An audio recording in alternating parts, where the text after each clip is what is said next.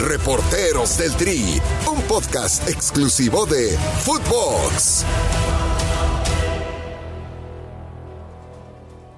¿Qué tal amigos de Footbox? Los saluda Nacho Suárez, el mismísimo fantasma, en otro capítulo de Los Reporteros del Tri, lo que ustedes no vieron, no supieron, y que aquí les diremos. Les saludo la gran Fernando Schwartz, ahí está Rubén Rodríguez también, está André Marín. Así es que saludos a banda, saludos a todos, ojalá tengamos un buen programa. Vamos a hacer Francia 98, vamos a ver si André se acuerda de lo que sucedió en un hotel de París, en el Sofitel. Buenos días, banda. Hola Nacho, por supuesto que me acuerdo. Me acuerdo muy bien de ti. Ahorita se los contamos. Rubén, ¿cómo estás? Buenos días. Muy bien, muy bien. Un gusto estar con ustedes. Francia 98. Uy, yo estaba en pañales, güey. Ay, güey. Fer, ¿cómo estás? Hola Nacho, hola André, hola Rubén. ¿Dónde andabas? ¿Tú estabas vetado? ¿Te tenía, te tenía vetado el salmón? Como le decíamos ahí a Alfredo Domínguez Moro, porque había, hecho, eh, había ido muy lejos de echar la hueva. No, no me acuerdo del Mundial 98, Fer. ¿Cómo te fue a ti? Bueno, me da mucho gusto saludarlos. Hola André, hola Rubén, ¿qué tal, fantasma? Hola Fer. Este, pues para ligar un poquito de lo que fue la gira previa ya llegando a Francia, cuando hablamos de todos los detalles que pasaron previo a la gira, hubo un detalle que me pudo haber costado la chamba y que fue que después del juego amistoso en Dublín, afuera del estadio vendían unos hot dogs y los jugadores por la ventana, Paco Palencia, Jorge Campos, Braulio Luna, me dijeron que si no les llevaba unos hot dogs a la concentración. Entonces, pues ahí nos pusimos a comprar los hot dogs para llevarlos a la concentración y en el cuarto de Jorge Campos fue donde se repartieron cada uno de los hot dogs. Hasta ahí todo perfecto, digo, son trampas normales que ustedes conocen que pasen alguna concentración. El problema fue que al día siguiente, el íntimo amigo de Alejandro Burillo, Marcos Chávez, acabó en el hospital con oclusión intestinal porque él comió un hot dog de esos de afuera del estadio. Afortunadamente a los jugadores no les pasó nada porque si no, creo que no estaría yo participando en este podcast. Oye, Fernando, a mí me pedían otras cosas, ¿eh? Los jugadores. ¿Porque te tenían más confianza o porque eras más atrevido? No sé. A mí me pedían otras cosas. Te pedían croissant, ¿no, Andrés? Estabas en Francia, ¿no? Me imagino, me imagino. A ver, pero di, güey, ¿a poco qué tiene de malo pedir No. chelas o bebidas espirituosas? No estaba jugando. ¿Sabes qué pasa, Nacho? ¿Qué? Que en este negocio yo me comprometí, después de cubrir 25 años a la selección mexicana, que iba a aplicar la famosa frase del padrino, el que menos sabe, más tiempo vive. Güey, pero no, Y la he aplicado toda mi vida. güey, pero no te estamos diciendo que balconesa a Cuauhtémoc ni a ninguno de ellos. Bueno, ya con esta Marín me sentenció por haber contado las de los hot dogs, ya me sentenció con la frase del padrino. Mejor vámonos para el Mundial de Francia. Francia 98. Schwartz lo pasó de poca madre porque estaba metido en el castillo. A mí me hicieron vivir un infierno en la Copa del Mundo. Pues no me la pasé tan bien porque tenía mucho trabajo, ¿eh? no creas, era un trabajo constante las 24 horas del día y te voy a contar lo que pasó allá adentro, que ahí el padrino no me va a regañar ni nada porque son cosas que pasaron, porque había más cercanía con el jugador, había más cercanía con el cuerpo técnico, aunque tú estabas afuera, lo sabes también, muy diferente a cómo se maneja el día de hoy. Pero ¿por qué la pasaste muy mal, Andrés? O sea, realmente sí te cerraban literal las puertas de todo. O sea, si eras el bicho raro de- de- del cuadro mexicano, ¿o por qué, güey? O sea, para que me entiendas, Rubén, la selección vivía en un castillo que estaba rodeado por un campo de golf. Ok. O sea, impenetrable. Espectacular, espectacular, precioso, impecable, impresionante. Estaba aproximadamente a unos 45, 50 minutos de París. Fue el hotel de concentración que eligió Manuel Lapuente. Yo no podía entrar de la calle, poner un pie dentro de las instalaciones del castillo. Y a mí me obligaban a sacar nota todos los días. Sí, no. Ahora dime, ¿cómo le haces, mi querido Rubén Rodríguez, si estás atrás de una reja con tu coche estacionado y no puedes pasar y en la noche tienes que presentar una nota. ¿Cómo le hago? No, evidentemente tienes que buscarte. Aquí viene la nota de que te subiste al, al, al árbol. Así porque fue. Solamente porque, pues, güey, con todo cerrado y en un campo. Ustedes se quejan mucho. ¿Saben quién se quejaba muchísimo? Porque también me tocó en, en ese mundial hacer un poquito a la logística y ayudar ahí en la producción. Hugo Sánchez, ¿no sabes qué pinche dolor de huevos fue Hugo? Porque todos nos metían a los Sofitel. Y, y para, la, para el público en general, pues generalmente los hoteles donde se van a. La, la OTI elegía a los mexicanos todos en un hotel y nos metían a todos en el Sofitel. Porque se llevan bien, ¿no, Nacho? ¿Eh? Porque se llevan bien. Es que se llevan bien para que no extrañen y compartan ahí. Este, Para que desayunen chitos juntos. y lo que necesiten, se sienten como en casa. Y ahí estaba este eh, Hugo Sánchez. Hugo Sánchez ¿me voy a quedar yo en este hotel? Yo, Hugo Sánchez, Pentapichichi en este hotel. Oye, pues Hugo, aquí está Butragueño, está Menotti, está... Pero Hugo Sánchez no se puede quedar en este hotel. Si no me consiguen el Four Season, no salgo en el programa. Ese fue el gran pedo.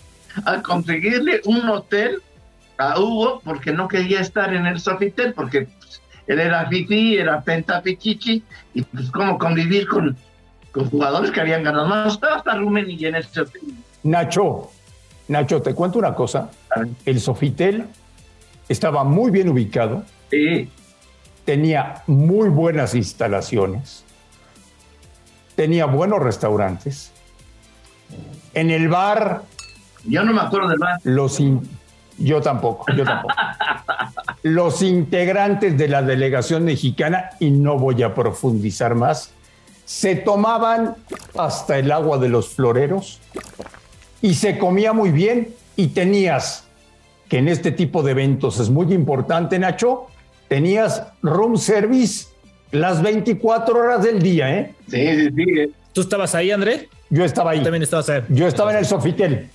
Y con André me tocó en París antes de que nos fuéramos a la fortaleza de Fontenelle, si se va a acordar André, el ingeniero José Abed, recientemente fallecido, recibió a la delegación mexicana y lo primero Así que fue. hizo antes de llevarlos a Fontenelle, a tomarse la foto de la selección mexicana en la Torre Eiffel. Sí, Ahí estuvimos André y yo cuando estaban tomando la foto para hacer nuestras tomas de televisión y de ahí se dirigió la selección a Fontenelles y vino el momento tal vez más amargo del Mundial previo a la eliminación con Alemania porque los jugadores se instalaron y Manolo llamó a todo el equipo al campo de golf y en el, es la primera vez que lo voy a platicar públicamente. Aquella vez, previo a ir a la gira de Europa, ir al Mundial de Francia, Manolo le propuso a los capitanes del equipo si viajaban con los 22 que se iban a quedar para el Mundial o si viajaba con 24 para cortar a dos antes del Mundial. Y llegando a Fontenelle fue un momento muy duro y muy difícil porque reunió a todo el equipo en el campo de golf y fue el día que Tilón Chávez y David Oteo, después de 35 días de concentración, causaron baja y no estuvieron en el Mundial. Ese fue el primer acercamiento en Fontenelles. así fue, así fue, así fue. Eh, Yo, yo les voy a platicar de, de otro acercamiento que tuve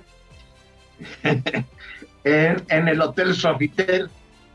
Resulta, Ahí está, güey. Entonces tampoco la pasaste tan mal. No, no, no. Yo, no seas- no, yo, la pasé, yo la pasé a todas madres, yo no me quedo como Andrés, se está quejando como, como Magdalena, pero Pero, pero a ver, Nacho, Nacho, Nacho, Pero, Nacho. pero Andrés se quejó de la, de Pero, la Nacho, concentración, no del hotel. Yo me quejé de la concentración. Yo dije que el hotel era espectacular, tenía todo. Para este tipo de coberturas, Nacho, mucha gente no sabe lo que necesitamos nosotros. Este Sofitel estaba muy bien ubicado porque estaba muy cerca del IBC, tenía fácil acceso, tenía restaurantes abiertos, el bar las 24 horas del día importante. y a tu habitación podías pedir room service todo, todo el día y además tenía buen internet. Entonces yo no me estoy quejando del Sofitel. En el Sofitel todo estuvo perfecto. Lo único que me pasó en el Sofitel fue que una vez bajando en un elevador, tú ibas con ya sabes quién, te lo quisiste agarrar a madrazos y yo tuve que intervenir para que no hubiera madrazos en el Sofitel. E- ese día yo venía bajando, venía bajando del, elevador.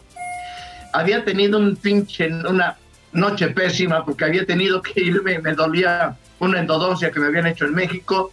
Tuve que ir con un pinche dentista hindú que no entendía ni madre, yo no le entendía ni madre, me medicó, tuve que bajar por una medicina y bajando me encuentro que llega la delegación mexicana de televisión azteca.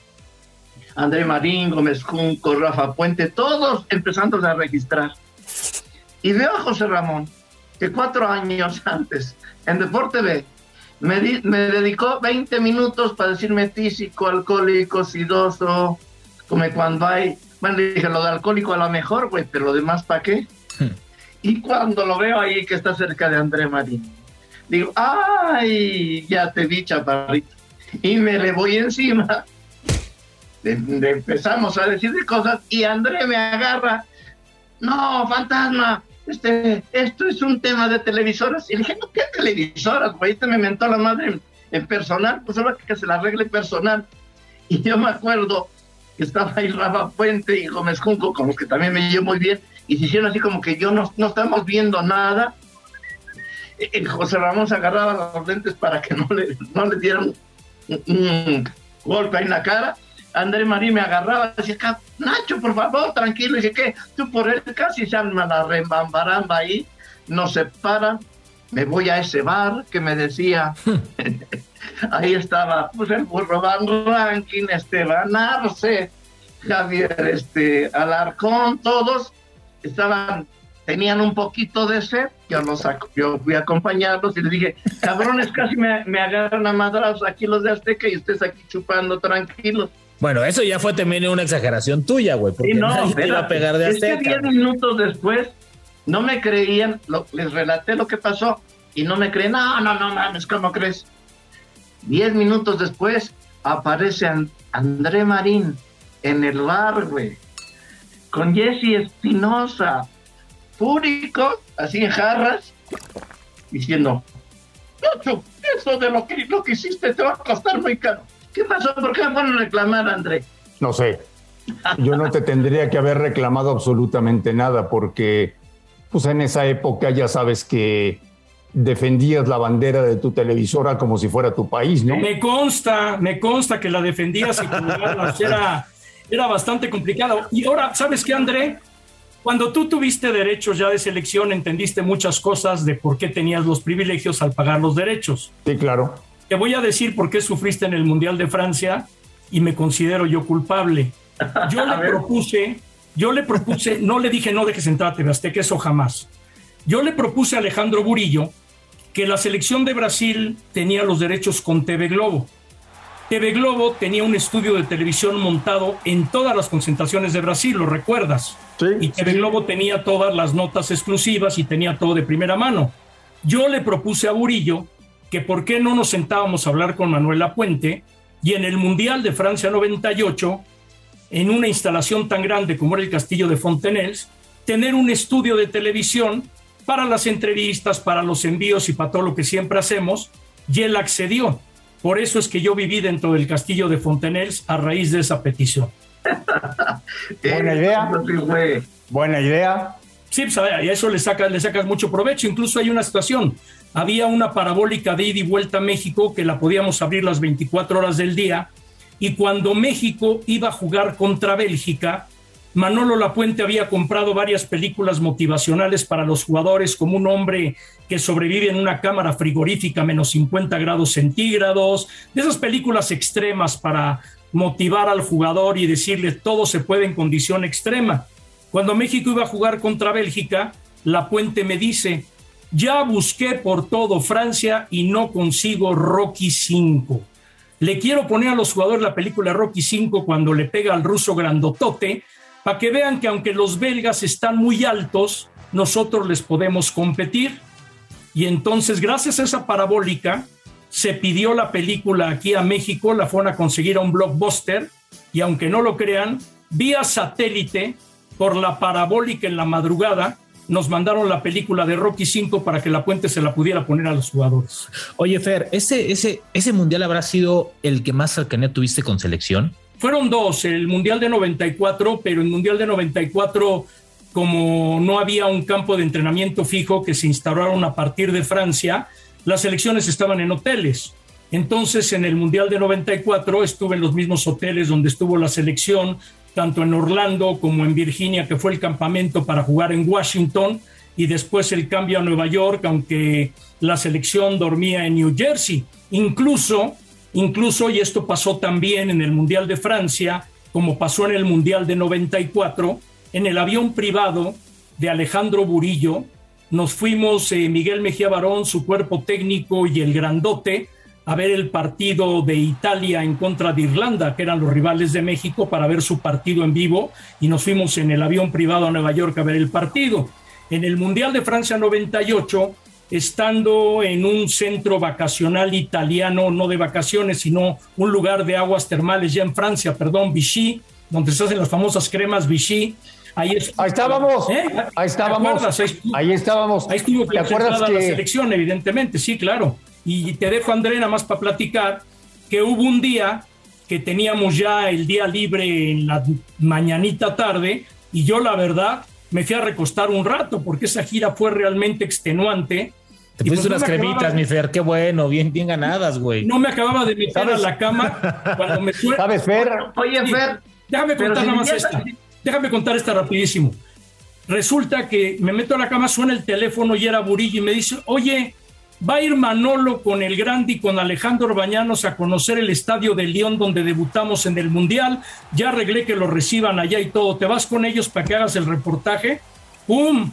Nos fuimos ida y vuelta a León desde Vichy en tres horas para ver el estadio donde México debutaba en el Mundial. Esas eran las ventajas que había.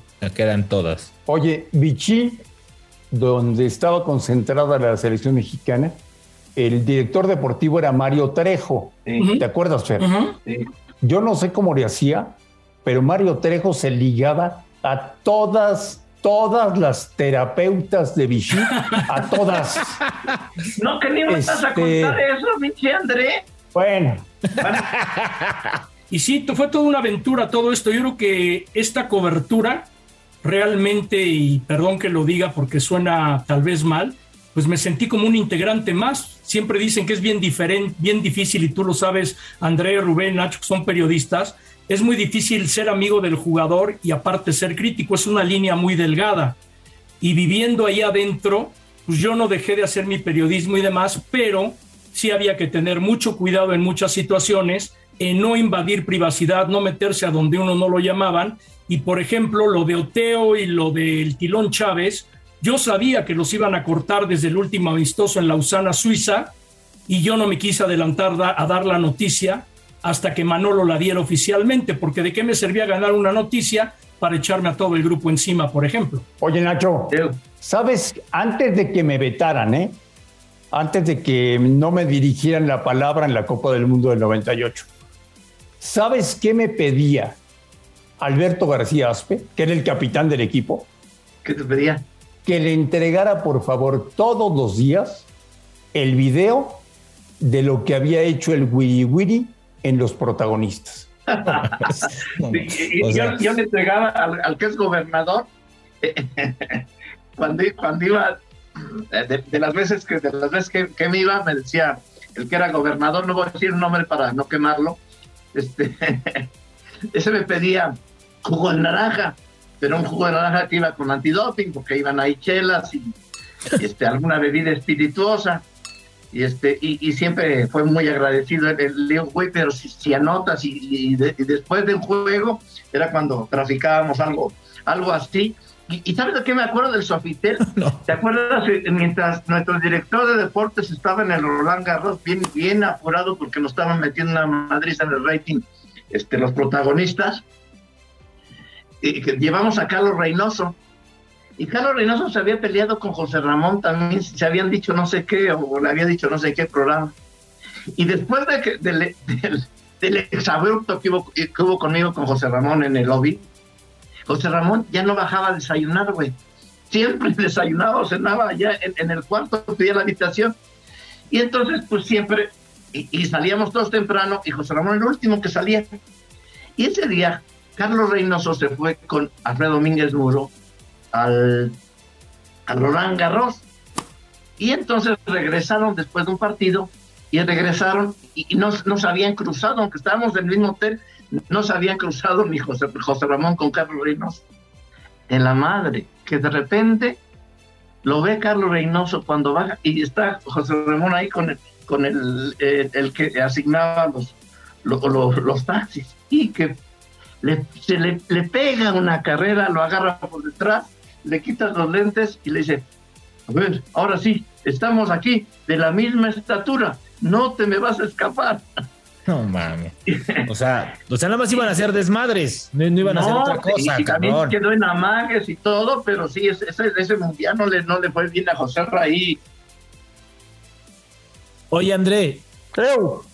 Y en el 98 vetado y todo, güey, habrá sido el mundial que más sufriste para, la, para conseguir información, independientemente de la concentración previa. Porque, a ver, si te vetan los jugadores, güey, pues digo, a todos nos ha pasado, pues está muy cabrón porque, pues en las zonas mixtas, en buscar entrevistas, pues ningún cabrón te pela, ¿no? Se ponen en su papel de divas y, pues, güey, ¿sí, ¿sí fue el más, el que más sufriste?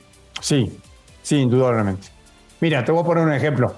Eh, nosotros, al igual que Televisa, tenía derechos para, acabando el partido, que la FIFA te pusiera un jugador para poder entrevistarlo. Se pusieron de acuerdo, Rubén, en el vestidor para evitar la multa. El jugador se presentaba a la entrevista, pero no abría la boca. Época.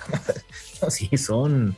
Te, te hubiera ¿Te hubiera gustado vivir esta época, sí, Sí, a mí también me hubiera encantado vivir esa época. No, pero yo reconozco también la audacia de Andrés y de André, perdón, porque en una flash interview él metió líneas como si fueran de radio y de repente a la hora del flash interview metió una cámara para hacerse unilateral y ganarme una entrevista ante los ojos de la FIFA. Eso sí, lo hizo Marín y fue en el primer partido, en el de México contra Corea que realizó esa situación y a mí me pasó un detalle muy chusco para el flash interview después del México-Holanda, porque México empata dos con Holanda, califica la siguiente ronda, viene Luis Hernández al flash interview y nada más le pude sacar dos palabras porque llegó a abrazarme y se puso a brincar junto conmigo como si estuviera yo en el festejo que no me correspondía de la euforia que traía Luis Hernández, que, que además era un tipazo y a mí me criticaron mucho en Televisa porque al vivir ahí adentro, decían que yo era el mandadero de los jugadores, que era la chichincle, que no sé qué, pero a mí nada me costaba por hacer grupo que si yo salía al supermercado del pueblo más cercano y me encargaban unas galletas, me encargaban unas pastas de dientes o me encargaban unos cepillos, ¿qué me costaba traérselos? Realmente ya iba yo ir al supermercado y eso me lo criticaron mucho en, Televisa, pero la verdad, eh, a mí me valió gorro porque cuando vives dentro de un grupo, como dije anteriormente, o te integras al grupo o eres mal visto y a final de cuentas es parte también de la chamba. Tú tenías al enemigo, al enemigo detrás tuyo, Fer, ¿no? Tu enemigo era, era, era tu propia empresa, cabrón. También estaban cabrones ahí, ¿no? La grilla estaba al peso, güey. Mames, qué cosa. Ah, no, pues Alfredo, Alfredo Domínguez Muro, días antes que empezara el Mundial, fue a ver a la puente y le dijo, porque y esta y le voy a contar con todo pelos y señales, porque Domínguez Muro fue muy mal plan conmigo. Fue a la concentración de la selección a decirle a Manolo, bueno, Schwartz ya hizo la gira, me lo voy a llevar a París para tenerlo bajo mis órdenes y te voy a mandar otro reportero. Y Manolo le dijo, Schwartz sale de aquí, nadie más de Televisa entra a vivir acá. Así Manolo me defendió a capa y espada. El día que eliminan a México del Mundial, eh, yo pues ya me alistaba para regresarme a México, yo no me iba a ir a París a ponerme bajo las órdenes de Domínguez Muro, cuando no era mi jefe, porque a mí me crearon la vicepresidencia de asuntos sin importancia para no reportarle a Domínguez Muro y estar separado. Y resulta que cuando termina el mundial que eliminan a México con Alemania, regresamos al castillo de Fontenelles y me llamó Domínguez Muro por celular y me dice, este mañana te espero en París para tu primera orden de trabajo. Y mi respuesta fue, ¿has jugado a la pirinola? Y si, ¿por qué me dices eso? Porque la acabo de tirar y me dijo que te mande a chingar a tu madre. Yo me regreso a México mañana. Me regresé a México, hicimos un programa especial de la selección con testimonios desde el principio, como la historia contada por los jugadores desde el primer día hasta el último día. 21 puntos de rating en Canal 2, fue mi finalización del Mundial y no me quedé en París. Querían que regresara yo a la final, no regresé a París. No, y, no, no fue el único que lo mandó a, Fernando, lo mandaron, nos dieron una patiza ahí los protagonistas, que mandaron traer, estaba Guillermo González como productor original, ¿te acuerdas, Fer? Trajeron a Federico Wilkins a empezar a hacer sus locuras. Ahí empezó, ahí empezó el, el declive del rating, mi querido Nacho. Sí, claro. Ahí empezó el declive. ¿Sabes de dónde, de dónde nos mandaba, me mandaba a cubrir a, este, al rival de, México que iba a ser, que era, Holanda? Estaba eh, en la, la tour pasando San Tropez, San no, teníamos, teníamos que manejar más de 500 kilómetros en, en unas pinches supercarreteras ir en chingas a 170, te rebasaban, de te rebasaban, güey, y grabar una pinche nota y decía Federico Wilkins que no dure más de 20 segundos porque esto es rapidez. No mames, te, querías, lo querías matar por Federico Wilkins. No hay que reconocer a TV Azteca, André, porque TV Azteca con los protagonistas hizo toda una marca, se salieron de lo normal, regular y corriente y Televisa a final de cuentas siempre fue muy cuadrado para sus programas nocturnos, donde tuvieron miedo a hacer lo que ustedes hicieron y ustedes crearon una marca que se convirtió en un verdadero dolor de cabeza. Sí, sí. No, y aparte ahí comenzó el, declive del rating de, pues, de Televisa, ¿no? Porque, a ver, los protagonistas después, como dice Fer, eh, André, fue una marca y después creo que marcaron una tendencia en los programas deportivos, en todos los canales. Sí, desde, desde, el 86 hasta, hasta el año 2000 no le ganábamos una. O sea, al final, hasta el 2000 le ganamos en los protagonistas. ¿Cómo se les ocurrió? Fue un productor antes de la Copa del Mundo del 86, Armando Sáenz. Sí, Armando Sáenz, el gran Armando Sáenz. Ese fue el artífice junto con José Ramón. Poco lo reconocen, pero si alguien yo le aprendí de televisión, fue ese tipo, bigotón, muy parecido al Wiri Wiri, talentosísimo para, para identificar las sensibilidades, meter a una mujer, meter a, este, eh, al infragante. Armando Sáenz fue de los cerebros de los protagonistas, André, y qué bueno que lo reconozcas. Él es, el creador, el verdadero creador de los protagonistas, Armando Sainz, en la Copa del Mundo del 86, y de ahí nos seguimos a echarle ganas, a rompernos el alma. Teníamos un buen grupo, eh, nos matábamos por el cubo de TV Azteca y entregábamos los mejores resultados. Después, después Fernando, ya te lo conté, llegó algún productor que dijo, ya vamos a cambiar, lo de hoy son chichis y nalgas. Y ahí fue donde todo valió madres, todo. Sí, ahí cambió todo. Aparte, cuando tú ibas con David Faitelson, ustedes sí que también eran un verdadero dolor de muelas para competirles, pero bueno, a final de cuentas hoy lo podemos contar y en plan muy tranquilo y creo que ya lo habíamos dicho en algún capítulo, Tú lo dijiste públicamente, André, yo no lo dije públicamente. Si otra vez se me presentara la oportunidad de hacer lo que hice, tal vez lo pensaría porque fue un desgaste muy, muy fuerte, tanto mental como de salud. ¿Sabes qué? Nos afectó la salud mental. Ahora que está tan de moda hablar de salud mental con muchos deportistas, yo creo que nosotros como seres humanos también sufrimos el tema de la salud mental. Y esto, esto no se lo recomiendo ni a mi peor enemigo, ¿eh? O sea, fue una pesadilla cubrir a la selección mexicana. Y, mira, ahora que hablas de salud, André, sí quiero referirme a cómo el, cómo el fútbol, el marketing va, va por encima de, de esa salud. Nosotros contratamos a Tita, a Tita, este brasileño que que fue un fenómeno con, con el León, y lo llevamos porque tenía una gran relación con muchos de los jugadores de la selección de Brasil y nos abrían las puertas para, para entrevistas exclusivas, donde iba Gerardo Lisiaga iban ellos. Un día antes de la final, eh, se decidió que Tita fuera este, pues, lo, más cercano a, estar. Aquí lo, lo, querían muchísimo, lo dejaban entrar como si fuera uno más.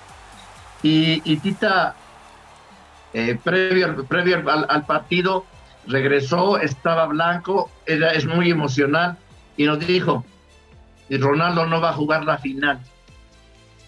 Ya le detectaron la epilepsia. ¿Y cómo que tiene epilepsia? Sí, él toma pastillas para la epilepsia, está controlado. ¿Y entonces cómo pasa el antidoping? Bueno, pues porque está manejado desde hace mucho tiempo y tuvo un episodio de epilepsia la noche previa a la final del fútbol.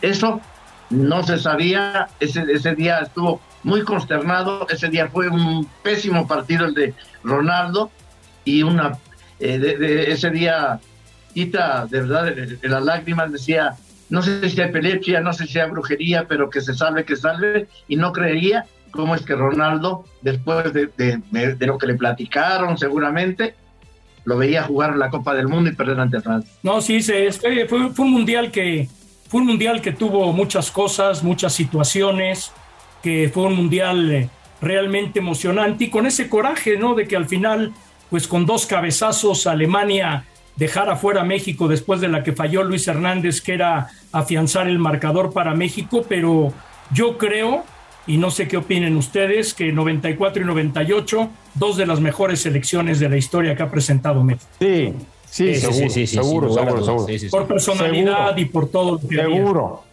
La de Mejía Barón y la de Manolo.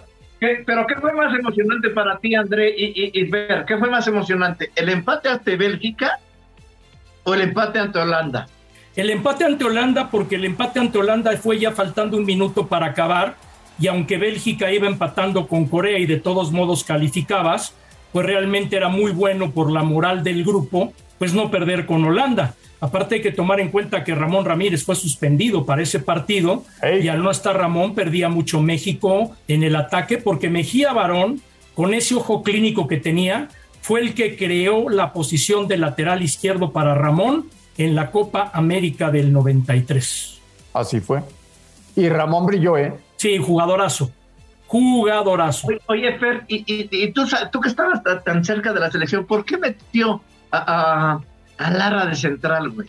Ya lo tenía estudiado en varios partidos, ya lo había hecho en varios partidos, buscando cerrar el partido. Era algo similar, no con la misma clase, evidentemente, de lo que hizo Rafa Márquez en su época de jugar de medio de contención y meterse como tercer central. Esa era la idea con Raúl Rodrigo Lara y pues falló, a final de cuentas falló, en un movimiento ya para cerrar el partido, pero pues ya sabes que contra los alemanes, por más que cierres el partido, eh, hasta que no pite el árbitro, todo puede llegar a pasar por, por lo combativos que son y que nunca se dan por vencidos. Por cierto, yo me dejé la barba, al igual que todos los jugadores, por cábala, y después de ese partido, Luis Hernández, Germán Villa y Terrazas fueron los encargados de meterle cuchillo un día antes de regresarnos a México. ¿Todos se la cortaron? Todos se la cortaron regresando a la concentración, que era un funeral. Siempre el regreso a la concentración era una fiesta en el avión, en el camión, porque me recogía el camión de la selección para irnos al aeropuerto. Los esperaba yo afuera de, de la salida del estadio me abrían la puerta, me subía al camión con mi camarógrafo y de regreso a la concentración en el avión. ¿Quién era tu cámara en ese momento? Miguel Ángel Rivera, el hombre que ah, siguió en selección años después. Podían convocar a cualquiera, podía salir cualquiera de la selección, pero siempre estaba convocado Miguel Ángel Rivera. Y Nieto. Y Nieto, por y Nieto. Y Nieto.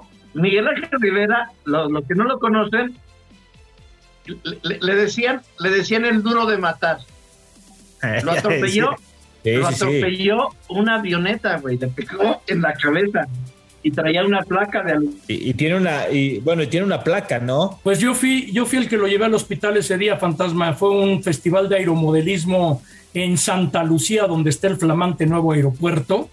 Y entonces Miguel estaba grabando y por eh, tener la cámara en el ojo no midió que una avioneta venía muy cerca y le incrustó el cuerpo de la cámara en su cara por eso a Miguel Ángel le pusimos de apodo el Robocop, porque está totalmente reconstruido. Incluso un día en unos Juegos Olímpicos fue a comprar unos sándwiches, se cayó y cuando llegó nos reíamos de él, que ya habían hablado del ayuntamiento, que por qué dejó tirado tanto aceite en la nieve. Ah, ah. qué cabrón. Oye, oye, se está poniendo bueno esto casi cuando se nos está acabando el tiempo, cabrón. Vienen empezado a contar eso desde el inicio, porque nos está cortando ya una productora. Oye, pero ¿sabes qué? Sí estaría bien que, que invitaran a, al, señor Nieto y a, y, y, a, Miguel, ¿no? Creo que también han sido pieza fundamental de, de los mundiales, ¿no? Nieto, Hay que hacerlo. maestrazo, y, Miguel Ángel, por favor, ha estado, ha estado con Urbitz, con Imai, contigo, con Per, con quien tú me digas en Televisa. Yo me negaba a viajar si no me ponían a Miguel Ángel Rivera. Eh, Solamente dos veces que Miguel Ángel estuvo enfermo fue el chino Bretón, que es otro gran camarógrafo, pero con Miguel Ángel Rivera a la muerte, totalmente. Yo, yo le di la vuelta al mundo con Nieto. La vuelta al mundo, Rubén. Sí, sí, sí, y te lo creo, André. Mientras André y yo nos peleábamos, Nieto y Miguel se reían, ¿te acuerdas? Así es, así es. Ellos se reían de nosotros. Grandes, grandes tipos. grandes tipos. A ver, señores, se nos está acabando el tiempo. ¿Qué, ¿Con qué se quedan? ¿Qué le hubieran quitado? ¿Qué no hubieran vivido de ese Francia 98? ¿O qué les hubiera gustado seguir viviendo en ese Francia 98? André. Fue un buen mundial lo pasé mal porque tenía muchas trabas, pero debo de reconocer que fue uno, de los mundiales que más he disfrutado en mi vida. O sea que yo no le quitaría fantasma absolutamente nada. Para mí, sin haberlo sabido, pero ahora ya lo sé, fue mi quinto y último mundial con Televisa, porque yo salí de Televisa en el 2000 y pues sin saberlo fue mi último mundial para esa empresa. Bueno, ¿y, tú, ¿y tú qué? ¿Lo veías por televisión, Rubén, güey? ¿O, qué? ¿Cuántos años tenías, güey? Sí, sí, sí, sí, para mí, para mí, para mí fue. Yo iba entrando a la universidad en el 98. Ah, entonces te ponían unos guarapetas. Pues. Bueno, ¿y qué, veías, Televisa o Azteca? Pues la verdad que no me acuerdo, cabrón. si veía Televisa, si veía Televisa o Azteca, pero la verdad te voy a decir una cosa, yo, yo siempre fui muy fanático del programa de los protagonistas, muchísimo. O sea, me encantaba el estilo, me encantaba la forma en que, en, que decían las cosas. Y sí, el Wiri Wiri era, era, era, otra cosa. Y las transmisiones, pues sí, creo que con ustedes. Pero, pero la verdad es que ese mundial para mí fue de los para mí quitando el, el, de Alemania y el de Francia han sido los dos mejores o los dos grandes mundiales de los últimos seis mundiales que hemos, que hemos visto, o al menos para mí. Pues amigos de fútbol, de los reporteros del Tri, Historias que seguramente no conocían, las acaban de conocer de viva voz de quienes vivieron en carne propia ese mundial del 98 en Francia. Los esperamos en una próxima edición con más secretos, historias que usted no conoce aquí en los reporteros del Tri. Pásela bien, lo esperamos en el próximo capítulo. Esto fue Reporteros del Tri